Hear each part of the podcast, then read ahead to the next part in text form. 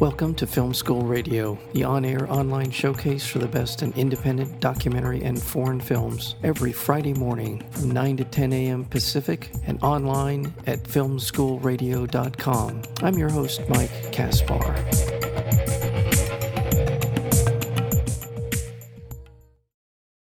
Unveiled Surviving La Luz del Mundo explores the horrifying yet relatively unknown story of a Christian church, La Luz del Mundo, uh, LLDM as it's known, sexual abuse that scores of members, many of them minors, say that they have suffered at the hands of the successive leaders known as the apostles. Told from the point of view of the survivors who met on Reddit to share their stories of abuse, the series chronicles the history of one of the most powerful religious groups not only in Mexico, where it was founded, but also in the United States. The film again is called Unveiled Surviving La Luz del Mundo. And we're joined today by the director, Jennifer Tiexiera. Jennifer, welcome to Film School Radio. Thank you so much for having me. Thank you. This is a very emotional film and one that is a story that unfortunately we're a little too familiar with over these many years, especially when in religion and child abuse but it is on top of that the people that you bring into the tell the story are so compelling and curious how you started. How what what was their impetus? What moment did you know that you wanted to do this documentary film?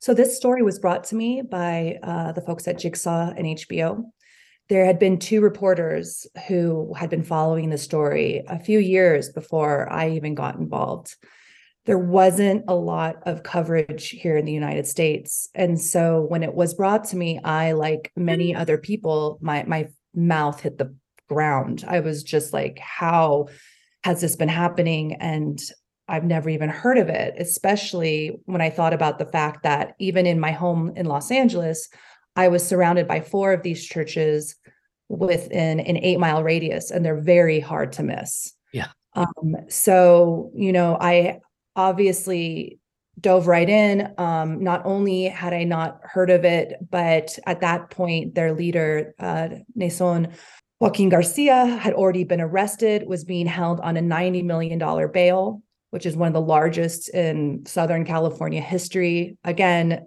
couldn't believe this was happening. And then once I saw the Reddit, uh, knew that, um, you know, obviously could identify with the survivors being Mexican American myself and wanted to to be a part a part of it and help them amplify their voices. Is some of that being unaware of this story have to do with just kind of the provincial point of view that we have in the news here if it didn't happen in america even though it's affecting american citizens was it what why why wasn't it more known uh, to say that our justice system our media basically any systematic institution in the United States is colorblind. I, I, I could never say that. Um, that's not been my experience, and that's not been the experience of a lot of my my family and peers. I do think that it would have been different. Um, I think the outcome of the trial would have been different. I think the media coverage would have been different if the ethnicity of our survivors, who were all American citizens, mind you, uh, would have been different. Yeah. Again, this is the first, I'll be honest, the first time I knew of it was watching your, this documentary series. I mentioned, I said film earlier, it's a documentary series. By the way, let me just take this opportunity to say it's currently on HBO Max and also on HBO. So either one of those platforms, you have the opportunity, should be watching this. Now, uh, let's get into the details of this. This religion was established when? How long ago? 1926, almost 100 years ago. 1926. And it has been a family run religion from the beginning to today, right? To this day. Yes. Um, one of the major beliefs in For la Luz del Mundo is the belief in the apostle. The apostle is God's representation here on earth and is, you must believe wholeheartedly in the apostle in order to achieve eternal salvation in some ways, many of the survivors told me that their relationship to the apostle was even more important than their relationship to God Himself. They believe that the apostle is elected through this something called divine revelation or divine election, and it, has been generational. It's gone father to son, father to son, which already, already seems a little bit fishy, right? So there's been three apostles, a hundred years, almost a hundred years of abuse within the organization. I want to revisit that because that is it. That's been the, as they say, the feature, not the bug in the system here with with the, the upper echelon. I want to be clear: the people who are believers are we see throughout the film are devoted to the idea of the principles espoused by the leadership in the in the in the uh, church and have built many of them have built their lives around this. It's a centerpiece of their the way they go about their lives and how much commitment they have shown over these many generations now. It is not a small thing. And you know i can't help it. It's a sort of an aside. It may not be relevant um, but i kept thinking about the the, uh, the dictatorship in north korea it, it kept coming to mind because it it's the same structure, right? Father to son, father to son, father to son, and three primary three leaders have been in charge of of, of it's just uh, I was like, there's something to this, and I, I guess part of it is once you've established kind of authority over a group of people, it becomes easier to make the the case that they're this family is imbued with something more than than we are, the rest of us are, right? Absolutely. And then when you add in religion, which some would argue take the best parts of humanity, right? That faith, that that belief in something bigger than ourselves, that just handing yourself over completely and you add that extra layer on top of it it just makes it even more the control even more great the power dynamics even more imbalanced and complicated well much of the film uh, is certainly predicated on the experience of a, a young woman named Sochil. Uh, let's talk a bit about her and how she came to the point where she stepped forward and began to really change the, the dynamic here. Yes, she was the first one to speak up publicly, which is a very big deal, as you will see in the series. Um, this is not, again, making it even more frustrating. This is not the first time that that there had been allegations against the church. There had been allegations against the church uh, very publicly in Mexico in 1997, but those were very quickly shelved because of the church's power. Uh, the person who spoke out against the church in 97 ended up being attacked and and almost killed. And and this is common practice in Mexico that you receive threats and and bad things happen in Mexico when you speak out against the church even here, when the survivors have spoken out, there's a lot of backlash. Um, the Jane Does have experienced major backlash. The Jane Does in the in the criminal case, and when you do leave the church, you really do leave everything behind. You leave your home, leave you leave you. Most of our, almost all of our survivors have been um, been abandoned by their families who are still in the church. It's a huge sacrifice. So with Sochil you know, her and her husband made the decision to leave their home in Ensenada and come to the United States with nothing and have been the targets of of harassment ever since. You know, it's it's been a tough road for them. I should have asked this question sooner earlier. The the church in Mexico, how many do we have an idea of how many members there are of the church about approximately? They they claim 5 million members worldwide in over 50 countries. I went online and checked Southern California for churches, and I'm here in Orange County. Between here and Los Angeles, I believe there's a dozen churches um, for La, La Luz del Mundo. So its influence, it sounds like from what you're saying, its influence in Mexico kind of out, outstrips its membership. It sounds like it's a fairly powerful institution mm-hmm. in Mexico, right? Absolutely. Um, you know, we spoke to numerous uh, officials in the Mexican government who all you know said that the the ties with La Luz del Mundo go very deep and long because this is again almost 100 years. You know uh, uh, something that kind of pops to my mind is uh, you know to kind of understand the the connection to that the church has with the government. Naasón actually threw his 50th birthday party at the Plaza de Bellas Artes in Mexico City which is a very sacred public place. It would be the equivalent of a religious leader having his birthday party at the White House or something like that. It kind of shows you the deep connection that this church has with the authorities in Mexico. Is there a kind of political philosophy or or sort of a tendency in the part of the church to to tell its membership is you know we have evangelicals here in the US who have certainly have a certain kind of political perspective is that the case with this church in in Mexico Sure. I mean, it, it's a it's a conservative religion. Um, so the ideals that come along with that are are you know are pretty fairly obvious. Yeah. Thank you for that. I thought we needed some perspective, political and otherwise, on La Luz del Mundo. Let's go back to Sochil story.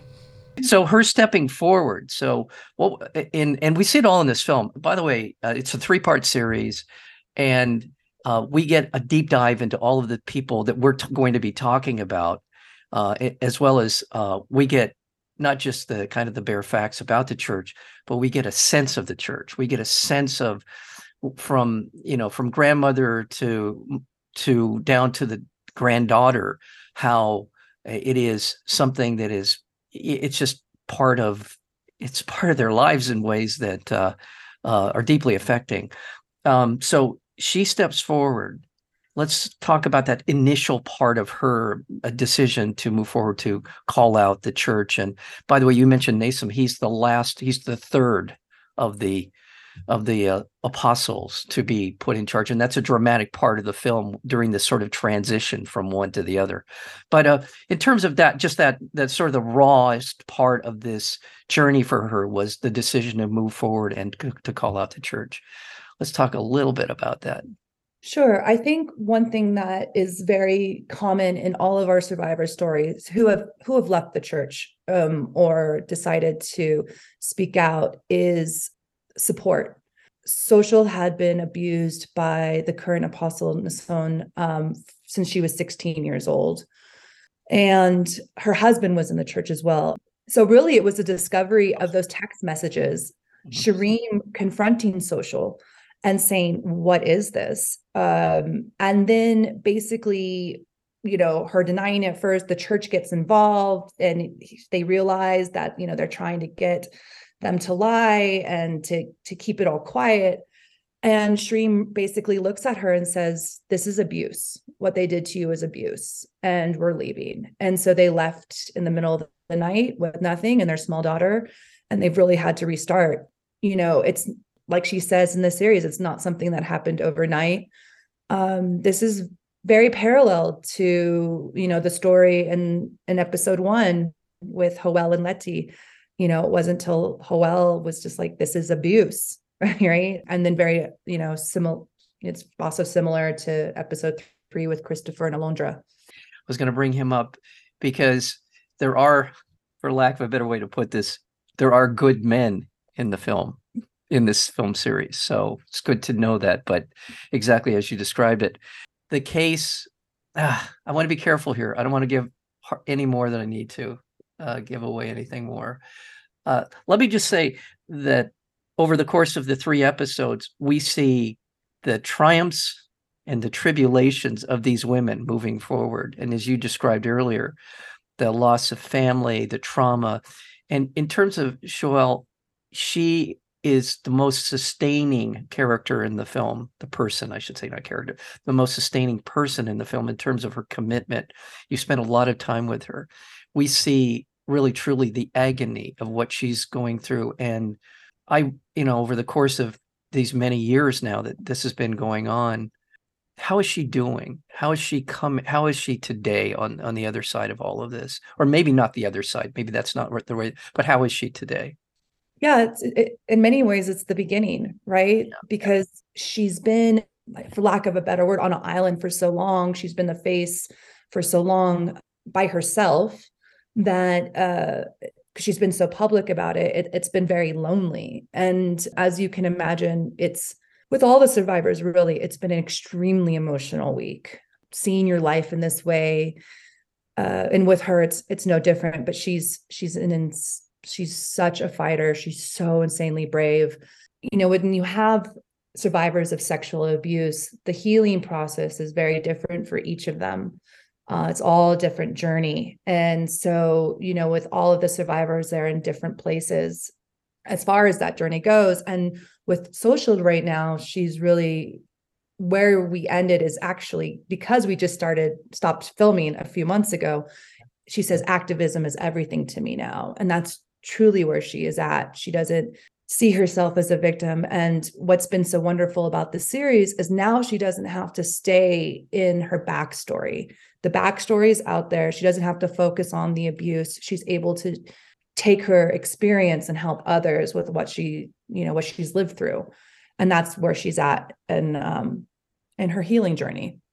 Again this is difficult to talk about because I want people to experience all three episodes and understand exactly the arc of all of the stories and we see in the film. But there's been pushback from La Luz del Mundo, and uh, we see a little bit of that.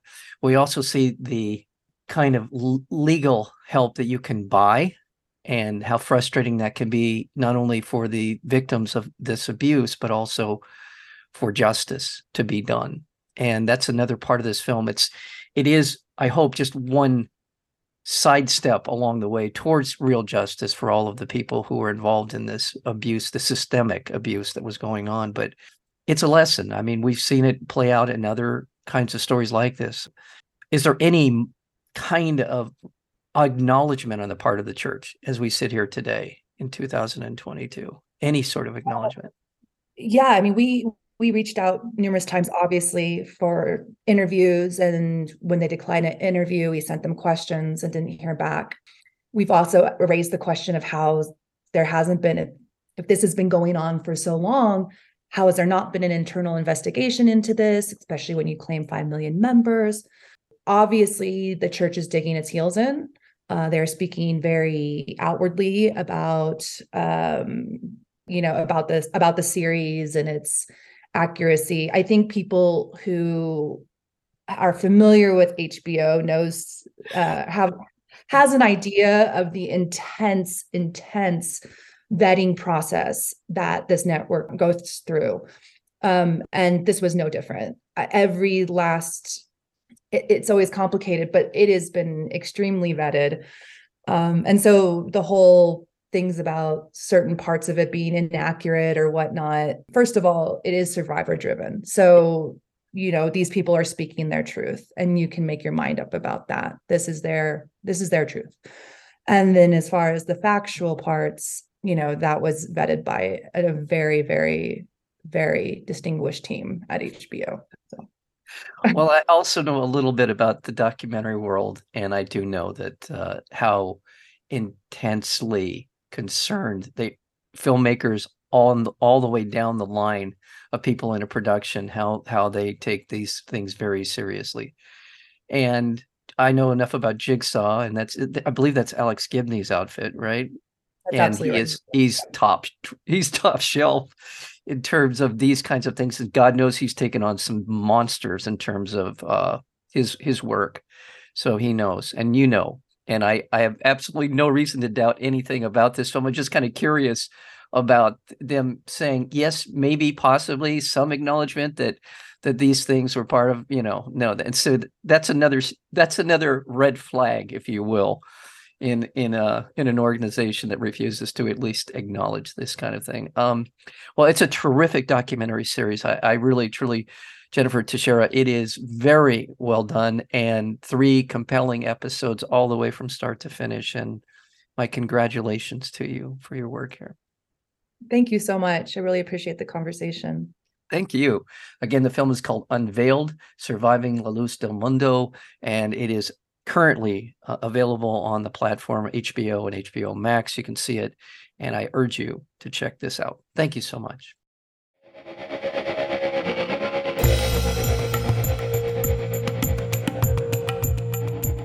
You've been listening to Film School Radio, the on air online showcase for the best in independent documentary and foreign films. You can find out more about the program at filmschoolradio.com. I'm your host, Mike Kaspar. Thank you for tuning in, and we'll see you next week with another edition of Film School Radio.